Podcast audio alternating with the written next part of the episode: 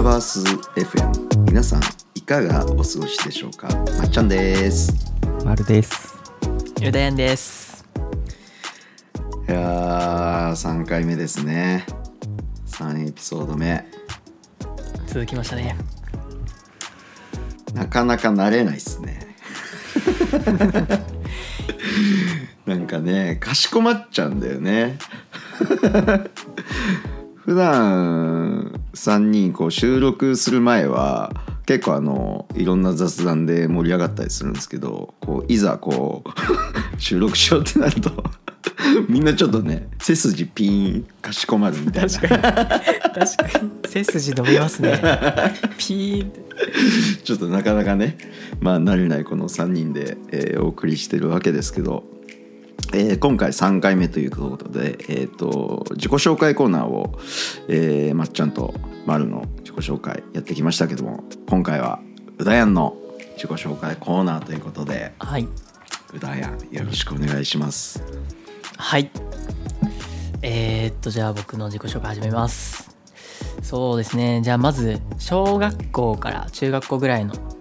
からの、まあ、僕どういう性格だったのかみたいな話をすると、えー小学校中学校時代はですねもう結構ずっとゲームとパソコンばっかり触っていたような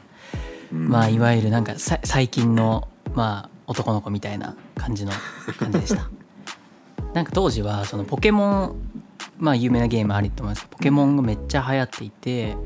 クラスでみんなポケモンやってたんですけど僕もそこにあの加わってずっとポケモンやってました。で結構こう一個何かゲームとかすると極めちゃうタイプでうん。ポケモンもあの DS 版のポケモンを、まあ、中学生ぐらいの時小学校6年生から中学生ぐらいの時にやってたんですけども極めてあのポケモンあの DS 版のポケモンは473体ぐらいあの種類があるんですけどもそれを全部集めるっていうこえとをして、ー多分ほとんどのポケモンユーザーはポケモンユーザーというかポケモンプレイヤーはそんな全部集めないんですけどうんうん全部集めるの0.1%ぐらいですかね。1%とか1回ぐらいだと思うんですけどなんか全部集めるたりとかして結構その1個のゲームにやりやり込んだりとかするのがあーなんか好き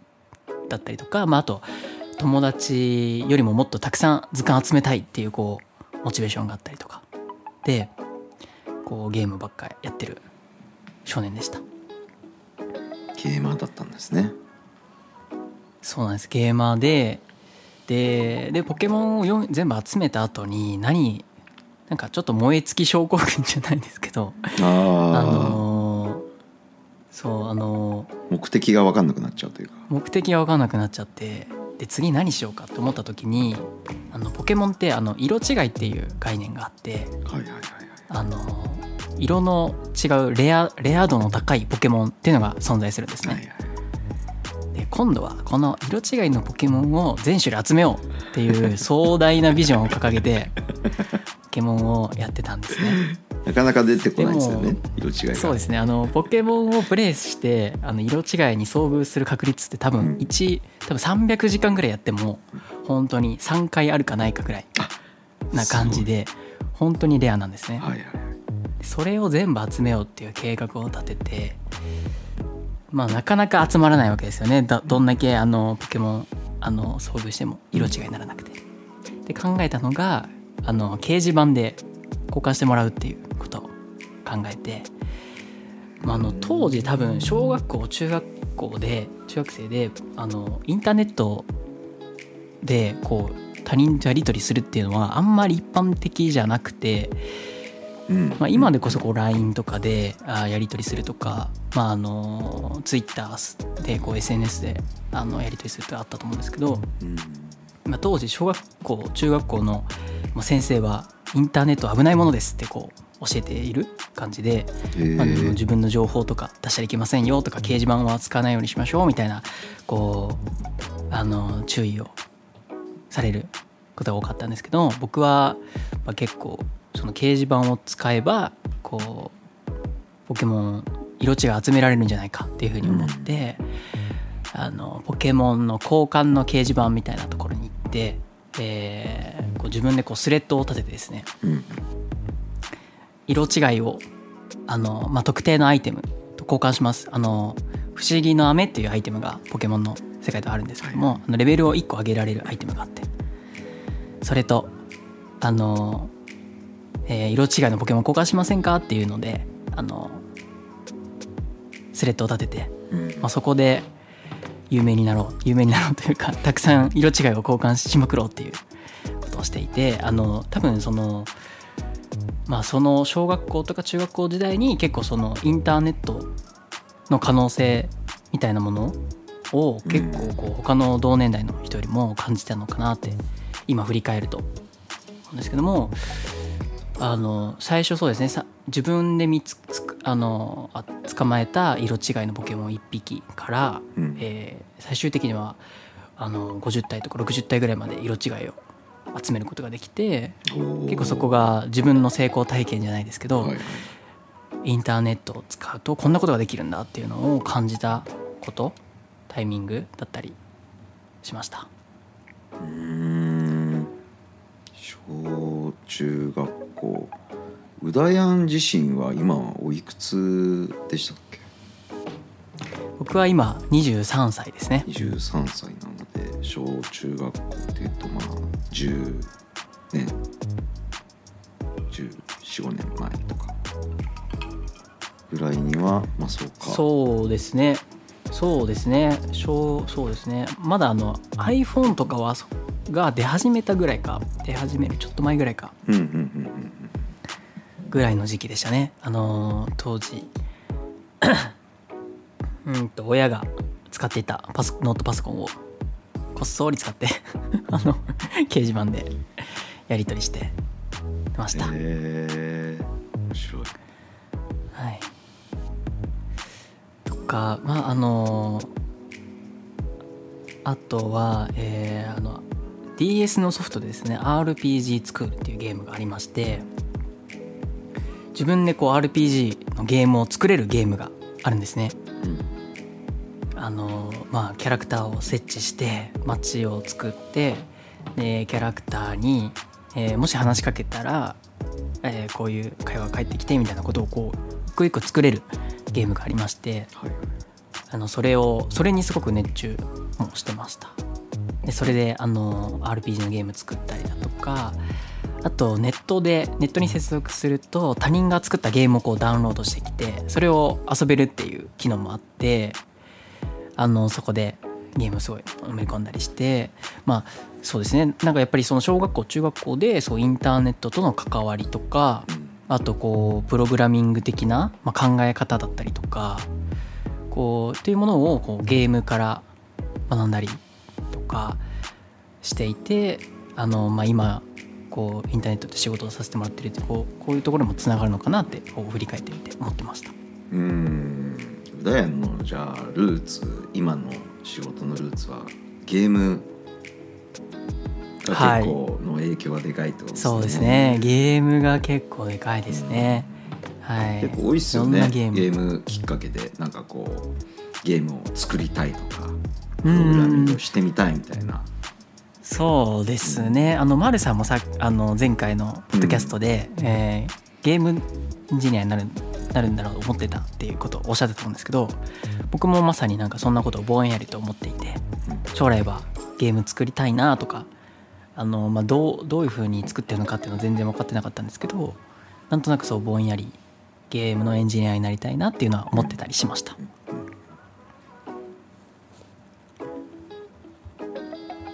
でその後高校に行って、えー高校では音楽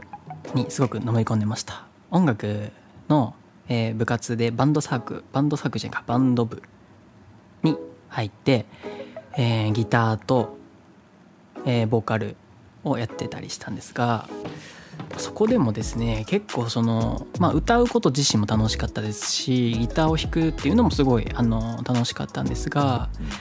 あのエフェクターと呼ばれるあのギターの音をですねこう操作できる、はいはい、えー機械がありましてうん、まっちゃんは多分よくご存知だと思うんですが、そうですね。僕もバンドギターもやってたんで、はい。はい。はい。ディレイとかディストーションとか。そうですね。ディレイとかうん。ディストーションとか。あの分かる人にはすごい楽しい話なんですよね。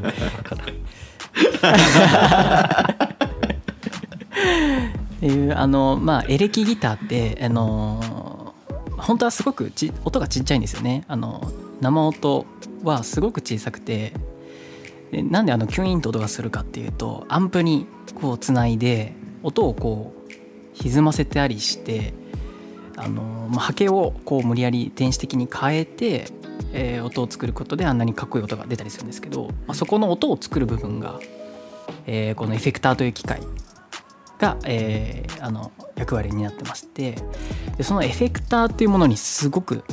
こう興味が湧いてしまってもう毎日こう帰ってあのエフェクターのこの設定をちまちま変えて一番かっこいいエレキギターの音は何かっていうのを探ってたりとかコンプレッサーっていうあの音音の粒をこう揃えるあのエフェクターがあるんですけどそれを使うとあの音がすごくこうなんていうんですかねあの存在感が増すというかはっきりと聞こえるというかというのですごく演奏が上手くなったような感覚があるんですね。というのをあのエフェこのえコンプレッサーっていうのを使ったりだとかあとイクライザーって言って、えー、と低音とか高音とか中音の大きさを変更できる機械。これをつないであー中音を大きくするとあーもっとこう音が前面に出たりとか低音を大きくするとあー音のなんか迫力が増したりとか。うん。で高音を上げるとちょっとその音のきらびやかさが増すとか。こうあなんかこのエフェクターって楽しいみたいな。っ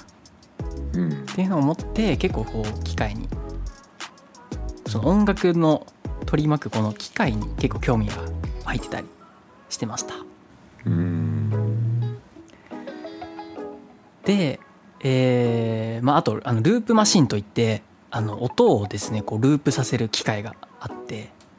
えー例えばこうドゥンドゥンドゥンドゥンっていう音をこうループさせてあのあれですね。あのギターをですね叩くっていう演奏手法がありましてギターを叩くとボンって音が鳴るんですけどそれを4回ボンボンボンボンってやるとあのドラムのようなベースドラムのような音が鳴るんですね。うん。であのボンボンボンボンって鳴らしてからその後に、えーこうベースの音あの低い音を鳴らして、えー音のこのベースのラインを作ってその後に、えーコード。ちょっとマニアックですかねこの話。わかりますよ。はい。丸はコード進行。なんのこっちゃって顔してますけど。あの和音和音ですね。和音を鳴らして。でその後にこうリフをこうキュンキュンキュンキュンキュンみたいな音を鳴らしてあの自分一人で、まあ、バンドをやってるようなうん。こう演奏ができたりするっていうエフェクターがありまして、まあ、そういうものを使ってまあそうですねこうあのーまあ後付けかもしれないですけどこの音楽をこういろいろ操作してまあ音音っていうかまあデータですよね。音っていうデータを操作して、こう加工して、うん。えーかっこいいものにしたりとか、まあ、あのお客さんがこうわーっとあの感動するようなものを作るっていうところに結構あー楽しいなというふうに感じていて、はい。まあ、やっぱこの時も、まあ、僕将来クリエイターっぽい仕事をやりたいなっていうふうには思ってましたね。うん。憧れますよね。若い頃は、うん。うん。バンドマンやってるとなんかやっぱこうその道に進みたいっていう思い、なんかこう。やっぱありますよね。どうどうなんですか？僕結構あの目立ちたがりなんですけどうだやんもそういうとこあったりするの、僕はそうですねあんまり目立ちたがり屋に見えなさそうで実は目立ちたがりっていう 感じでしたね。はい、そうなんですよね。バンドマンってそうなんですよね。あそうですね。バンドマンになるかクリエイターになるか。ターになるか。二択で迷ってましたね。はいそうやってできた音声とかをあのネット上にアップロードしたりしてへえあの当時あの iPhone のアプリで7っていう音声のアプリがありまして7っていうアプリご存知ですか？聞いたことないですか？聞いたことないですね。あのけどう説明したらいいのか。あの音楽音楽というかこう演奏をアップロードできる音楽投稿サイト投稿アプリみたいな感じで、えーギターの音声ギターのこの演奏をアップロードしたりだとか、えーそのアップロードしたアップロードされた音声あの演奏に対して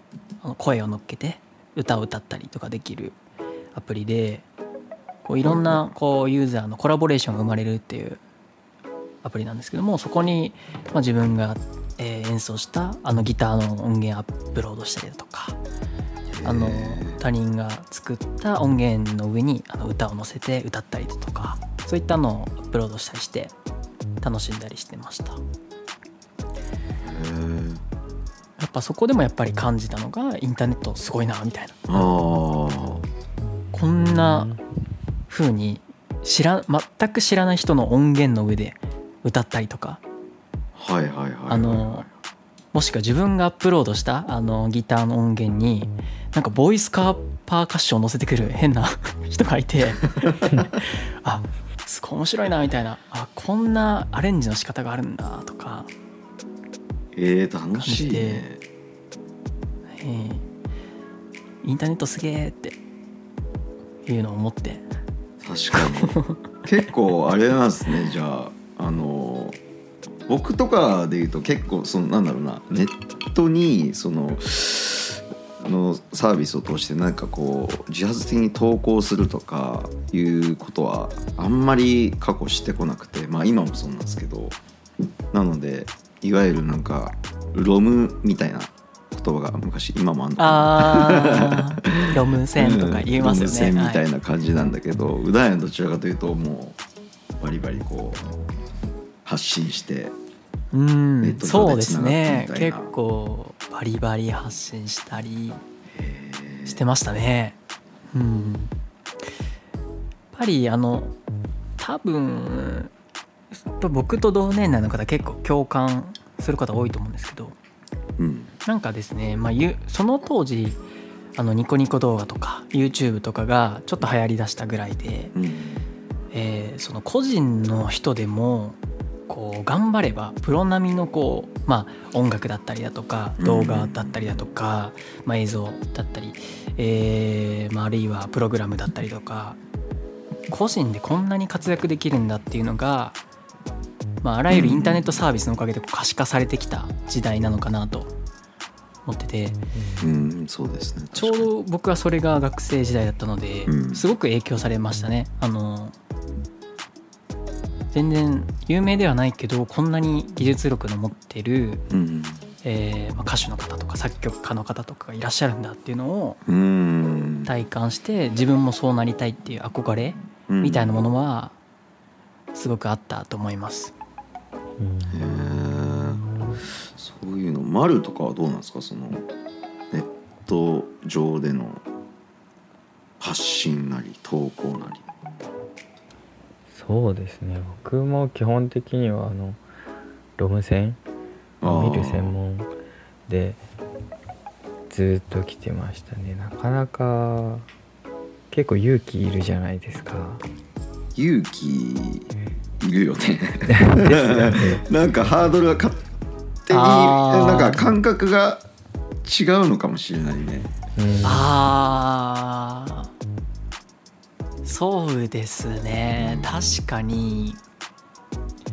あのでも確かに勇気がいるというか後から振り返ってみて、うん。あこれ恥ずかしいなって思うことはすっごいあります。実際にあの高校時代にアップロードしてた音源とかもうん。あの今あの残ってるんですけどあのアカウントのこのログイン情報を忘れてしまってうん。もう削除できない状態になってるんですえね。すごい消したいなーって思うんですけどもう消せない状態になってて。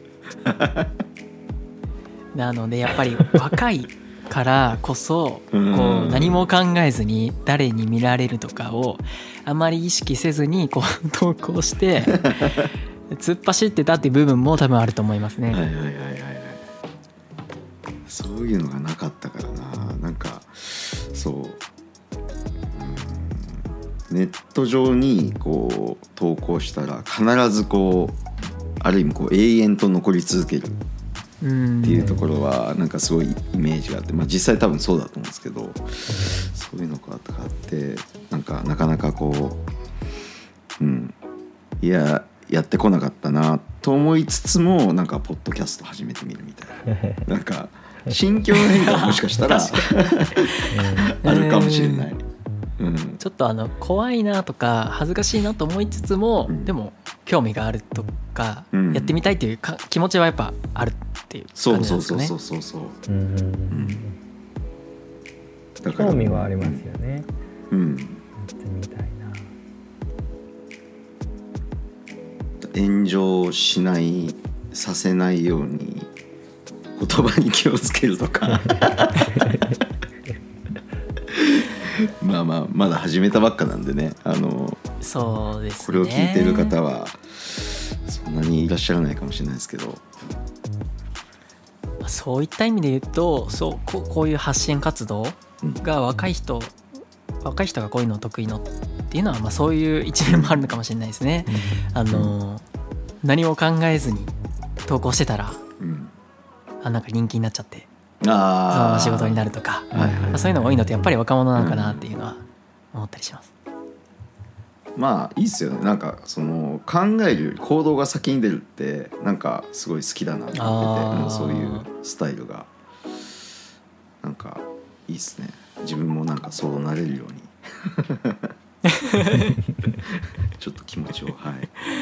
はい。まあ、でもそういったあのその音楽をネットにアップロードするとか、うん。そういったことにですね結構もう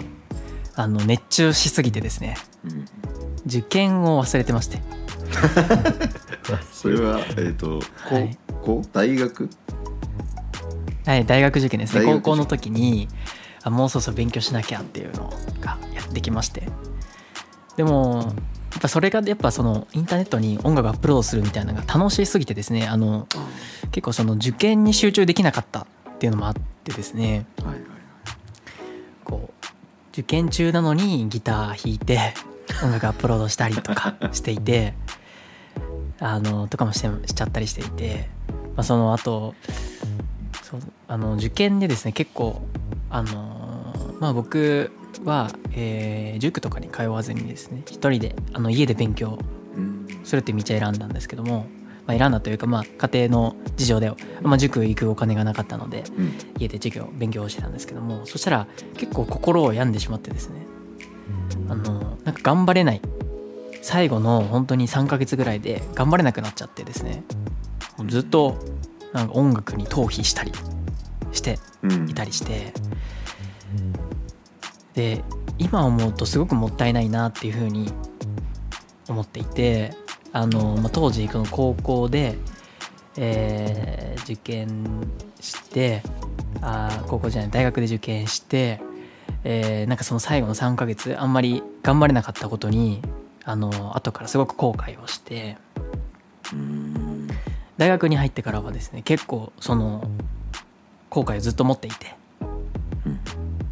あの時なんでもっと頑張れなかったんだろうみたいな思いがあって結構大学1年生はすごく勉強を逆にしていましたあでそこで、まあ、英語の勉強だったりだとかプログラミングの勉強とかあとたくさん本を読んだりとかして、まあ、いわゆる意識高い系大学生みたいな感じの の1年、はい、を過ごしてましたね。ーえーどういう系の学部を専攻してたんですか、あえー、と学部自体はですねあのやっぱり高校時代にその機械に興味がそのエフェクターに興味がうん。湧いたりとかで、まあ、自分は結構機械系がいいんじゃないかっていうふうに思って、えーまあ、機械大、えっと、信州大学っていうところの機械学科に入りました。うーん。そう実際に機械を作ったり設計したりっていうことをやるんですか？そうですね。うん。あの機械を設計あの特にどっちかというとロボット系だったんですがただその大学に入ってからちょっと自分に気づ気づいたこととしてはあの、まあ、そういったロボットとかよりも自分はインターネットの方にやっぱり興味があったんだっていうふうにやっぱ後から気づいたんですよね。というのもその大学在学中に、えーまあ、本読書をたくさんしていて、まあ、そこで、あの Facebook のはい。マーク・ザッカーバーグっていうあのはい。Facebook の創業者の方がうん。が、えーの、まあ、自伝じゃないですけどなんかその Facebook がどうできたのかっていうようなことを書いた本がありましてそれを読んだ時にあこれだと思って僕がなりたかったのはこういう人だっていうふうになんかすごく感じたんですよね。はいはいはいはいはい。あの自分なんですかねソフトウェアの力でこう世の中に影響をあ与えて、えーまあ、そうですねいろんな人のこの生活に影響を与えられるようなサービスを作るっていうところがあー、えっと、今まで小学校中学校高校で経験してきた、まあ、まあそのポケモンの掲示板だったりとか、うん。あの音楽がアップロードするサイトだったりだとか、えー、とところと重なってあそっか僕はあのロボットを作るっていうよりも、えーこういうふうにインターネットを使ってこういろんな本当に多くの人に使ってもらえるサービスを作ることをやりたかったんだっていうふうに思いましてうん。あのそそういったサービスを作っているあのスタートアップとかベンチャーとかにすごく興味を持ち始めたっていう感じでした。へえじゃあ大学入ってからそういうなんかインターネットでものづくりをするというか、まあ、実際の機械とかではなくてネット上でこう何かものを作ってみたいな思いがあってそのプログラミングの勉強とかを始めたっていう感じなのかはい。な。はい。そうですね。そういう感じですね。そう。うん。なんか初めに覚えた言語とかってどんな言語なんですか？初めに覚えた言語はそうなんで何でしたっけね？えーでも本当に最初は HTMLCSS から始めてうんうん。で JavaScript でなんかブロブロック崩しとかあの何でしたっけ？タイピングゲームとか作ってその後に PHP を学んでその後に Rails ままあの Ruby on Rails 学んだりって感じでそういう感じで進んできましたねあの順当にというか。なんか一つの言語をこうきや極めるというかずっとやってるというよりかは比較的こうなんていうの入りやすい言語から始めてどんどんどんどんこう、い、ろんなはい。多言語をそうです化していっねたみたいな。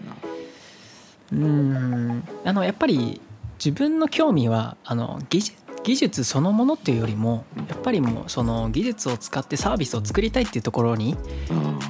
えー重きが置かれてたみたいであはい。こうなんか一つの言語を極めようっていうような意識はあんまりなくて、うん。単純にこうサービスを作りたいっていううん。そういった一心でやってたのでまあ本当にデザインを作ってフロントを作ってバックエンドを作ってっていうところを順当にやっていた感じでしたかね。うんなんかそういうとこで言うと、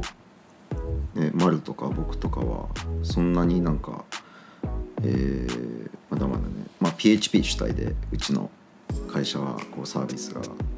構成されてるので PHP エンジニアが多いんですけど圧倒的にこうアプリを作れるエンジニアがほぼいない。まあむしろうだやんだけみたいな。ところはあったりするので非常になんかうちとしては貴重なエンジニアだし。なんかうだやんもなんかアプリとか自分で作ってたんでしたっけ？はい、まあえー JS を使った React っていうあのフレームワークがあるんですけど、そちらを派生させた React Native っていう言語を使ってあの何かアプリを作ってみたいなと思いまして、うん。自分が日頃からあの抱えていた課題である眠れないっていう課題を解決するために睡眠アプリ。はい。結構昔からなんですけど眠れなくてあの夜本当に2時まで起きちゃうっていうことがよくあってでよくあの周りにも聞いてみて周りのその結構あの IT 系であのは働いてる友達とかにも聞いてみるとうん。あの僕も眠れないんだよねっていうことを相談を受けたりするのでうん。結構いるんこういうふうに眠れない方っていっぱいいるんだなっていうのを知ってじゃあ眠れないを解決するアプリ作ろうと思って、うん。えー、シープっていうあの睡眠アプリを作りました。ああそれ今も公開されてるアプリですよね、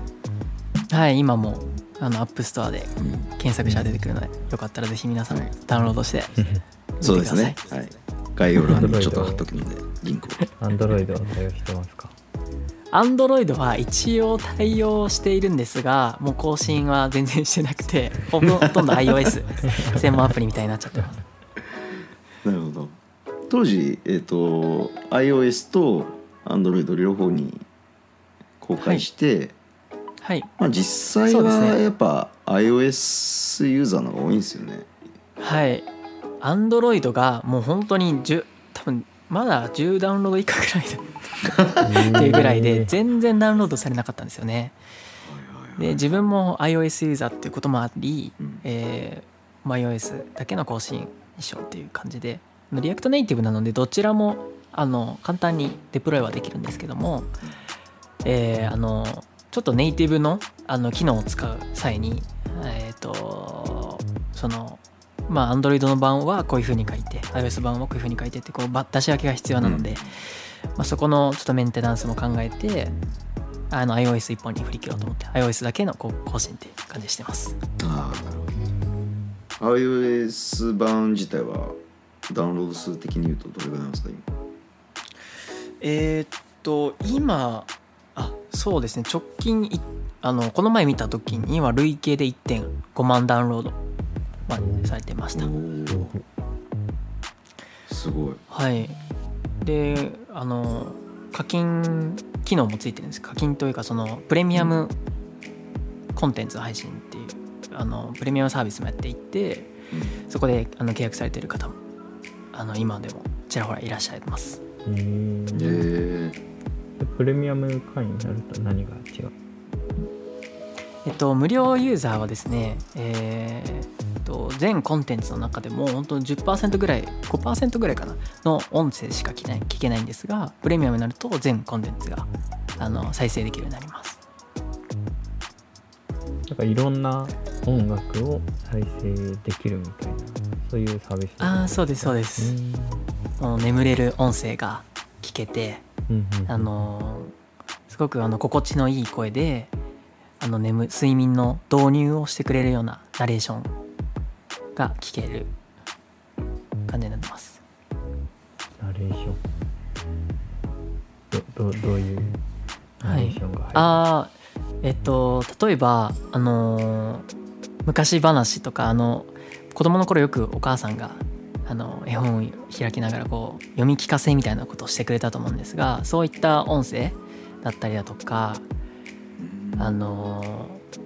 あと瞑想瞑想の訓練。あの瞑想ってあの最近結構注目されてるんですけども、えー睡眠障害に効果があるってことが研究でも分かっていましてあの瞑想のやり方をこう音声でナレナレーションをしてくれて、心を落ち着かせて、えー息をゆっくり吸って、えーゆっくり吐きましょうみたいなそういったナレーションをしてくれる音声だったりとかうん。あとは環境音の環境音えっとなんですかね焚き火の音とか波のザーザーっていう音とか鳥のピヨピヨピヨピヨっていう音とか結構こう癒される音声とかがたくさん。あの収録されてたりをしちゃいますね。その3種類ぐらいが収録されてます。えーそこら辺は、えー、と例えばそのナレーションとかであればだからその、えー、と何声優さんというかナレーターの人にこういう風に喋ってくださいみたいな感じのスクリプトをお渡しして喋ってもらったみたいな。はいそうですね。原稿は全て、はい、自分たちで用意してこういう風に喋ってくださいっていうのをあのー実際に一人一人あの声優の方を見つけて、うん。あのご連絡して実際にやってもらってでそれを編集してアップロードしてっていうのをやってました。えー、面白いですね。ガチガチめですね。うんそうですね。本当にあの声優さんによってあの眠れるそうな方とか結構いらっしゃってあのまあある声優さんはすごく言葉は明瞭だけどあの明るすぎちゃって眠れない。あの眠る時にはちょっとうるさいというかまあうるさいって言ってちょっとあれですけどうん あのちょっと元気良すぎちゃうっていう方がいらっしゃったりとかするので本当に落ち着ける方？を本当にそうですね。それこそ多分300人とか500人ぐらいの中から、ええーー、5名5名ぐらいあの選んで本当に厳選された声優さんだけをあの使って使ってというかあのお願いしてやってもらってます。はい。その300人とかいるとおっしゃってたじゃないですか、それははい、どどういうことなんですか？あえーっとですねその音声を作る前作るにあたってはい、あの一応そのまあオーディションじゃないですけどうん。あの音が、えーいい声かどうかっていうのをテストするテストをしてましてうんうん募集して集まってきたのが5 500名ぐらいの方ですね。うん。500名ぐらいの生産がからあのご応募がありましてうんその中からはい結構そうですね。あのたくさんせ声優さんいらっしゃいました。うんすごい。そういうなんか募集をかけるようなサイトなりサービスがあるっていうこと、あのクラウドワークスってご存知ですかね？はい、はいはい。クラウドワークスっていうあのサイトで、えー募集をかけたところ500名ぐらい集まってそこから、はい、厳選させていただいたって感じですへえ面白い何でもお願い集められちゃいますね。クラウドワークス。なんか全然なんかてっきりこう IT 系のイメージがすごい強かったんであれなんですけど、幅広いこうね職種が。うんそうですね。声優さんだったりとかあの例えば画像サなんかサムネイルを作ったりとかなんでしたっけあのリサーチをしてくれる方とか結構本当に幅広いあのワーカーさんがいらっしゃるので何かうん。自分にできないことだったりとかあの人に任せたいことがあったらクラウドワークスで募集するっていうのはすごくいいと思います。うんうん。なんか動画の編集とかも結構ありますよね最近うんありますね動画の編集。YouTube にアップする方増えてるのではいはいその編集作業も割と効く気がしますね。うん。そうですね。やっぱあの過去のそういったネットに触れていた経験から、まあ、そういったネットサービスを使うっていうのが結構こう当たり前に感じられて、まあ、そういった睡眠のサービスとかも作れたっていうのはあると思います。やっぱりそのそうですね。本当に時代に恵まれたっていうか いい時代に生まれたなと思ってます。うん。なんかそういう中でこう、えー大学からスタートアップの企業に入ったと思うんですけどなんでこうスタートアップの方に行こうと思ったみたいなきっかけとかはどんな感じなんでしょう？ああそうですね。やっぱりでも本当に一番のきっかけは、えーそれこそあのーマーク・ザッカーバーグさんの,、うん。まあ、その Facebook の木を作ったこの流れの、えーに関しての本、えっと、Facebook マーク・ザッカーバーグの野望みたいなそんな感じのタイトルの本だと思うんですけど、えーまあ、当時本当に大学卒業した卒業してないのかな？するあの、まあ、大学在学中のあのマークさんが、えーサービスを立ち上げてで資金調達をして、うん。えー何百万人何千万人何億人のユーザーをこう獲得していって会社を大きくしていってっていうストーリーを聞あいてこんなにその若者でも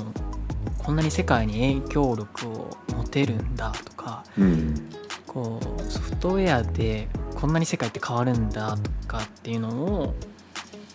あの学んで僕もこういう風になりたいっていうのを思ったのがやっぱり一番スタートアップに興味を持ったきっかけでうん。で本当にちょうどその長野にですね、はい。えー面白い事業を始めようとされている、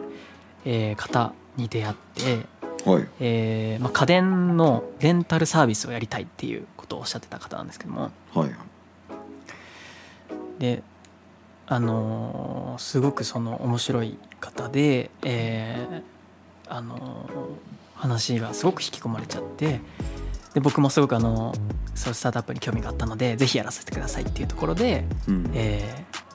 その長野本当にちょうど長野にあったスタートアップにあのインターンとして入らせてもらったっていうのが一番最初のきっかけですね。うん。じゃあえっ、と入った当初はサービス自体はまだ立ち上がっていなくて。はい、サービス何もなくてあの本当に設立した設立したばかりの会社でした、はい。最初はあのウェブメディアの立ち上げ。あのレンタルサービスを作る前にまずウェブメディアを作ろうっていう発想であの、まあ、つまりレンタルサービスの送客用の、えーメディアを作ろうというところで、えーウェブメディアの、えー記事のライターを最初はやっていました。毎日8時間ぐらいずっとカタカタカタとあの家電に関するあのお役立ち情報とか、まあ、新しい家電の情報とかを書いたりするところから始めました。えーじゃああのエンジニアというかコーディングをしてるわけでもなく。はい。コーディングはあのせずにライティングから始めてでただそのサービスが成長していくにつれてやっぱあの、まあ、エンジニアのあのサービスの開発の方を外部のベンダーさんに投げていたんですけども、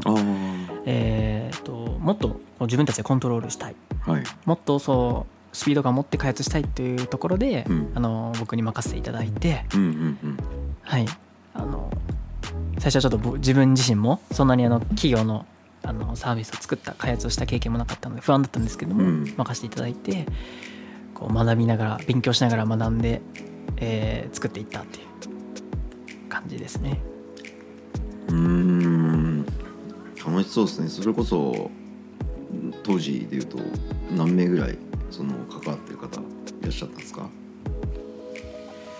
えーっと関わっている人数でいうと本当に少数で、まあ、それこそ最初の1年半ぐらいは社長と二人三脚ぐらいの感じで、はいあのーまあえー入っては消えて入っては消えてっていうのがこう繰り返されてもう本当そうですね2人になったり3人になったり2人になったりみたいな 話のことを 繰り返してましたね最初の頃は。でサービスが大きくなりつにつれてだんだんと人も増えて、えーまあ、僕が辞める頃には50人ぐらいのメンバーになってました。50人？そうですねあの、はい、ライターさんとかも合わせて50人ぐらいに。うん。ももっと、うん、50人ぐらいになってましたねそのベンチャーで結構その開発だったりとか、まあ、サービスの作り方みたいなところを学んだのでその後、えー、シープってアプリを作れたりとか、まあ、このそうですねあのドゥハーさんにもあの、まあ、あとその企業がですねあのエンジニアが本当に僕ともう一人ぐらいしかいなくてですねチームで開発をするっていう経験があまりなかったのでもっとチーム開発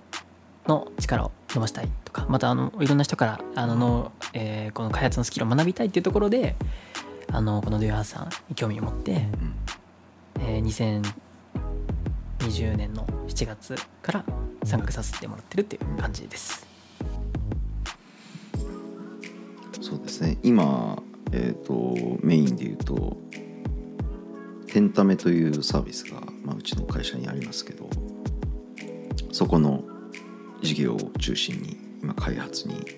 携わっていただいていて、まあ、結構あの大きいプロジェクトがね今走っているんで、えーまあちょっとうだやんがいないともう立ち行かないぐらいのいやいやいやいやそんなことないですけど。キーマンなので非常に助かってます。あありがとうございます。本当に楽しくお仕事させてもらってます。そうですね。あのチームの中でもあの実は一番最年少おでもないか。あれ？志賀君っていくつだ？たつきたつきん。たつきん が何歳か忘れチちゃっキンさん26か。たあそっか5か。それぐらいか。だった。うんはいはいはい。なので一番年齢的にはまあ若いですけどでも経験的にはいろいろ経験されてるので、まあ当然ねあの僕らの、えーチームから学ぶことも多いんでしょうけど僕らが逆に勉強させられることも非常に多いので、まあ、お互いこう刺激が多い中で、ね、非常に楽しくやらせてもらってるかなっていう思いますね。ああそう言っていただけて嬉しいです、はい。本当によかったです。ただ僕はあのシープっていうアプリ入れたんですけどはい。実はあの一回も活用したことがなくて あの寝るのがめちゃくちゃ得意なんですよ。ああ寝れちゃう方なんですね。寝るからね。なのでそういう時が来たらねあのまた使いたいなって今やあの不眠症に悩む方日本で本当に多分日本が一番不眠症大国と言われているのでもしかしたらおっちゃんもその時が来るかもしれないのでそうですね。その時はぜひ。はい。お世話になります。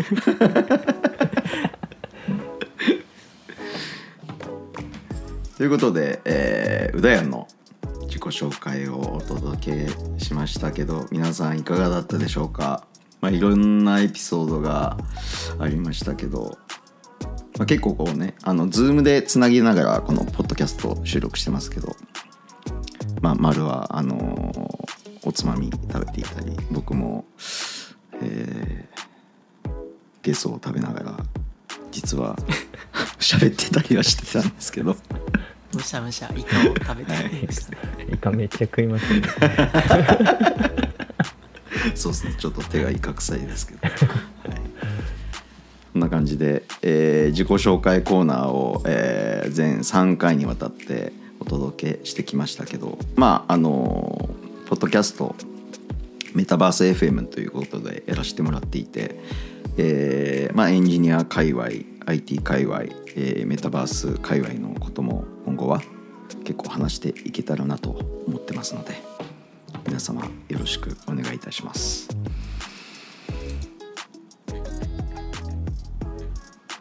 はい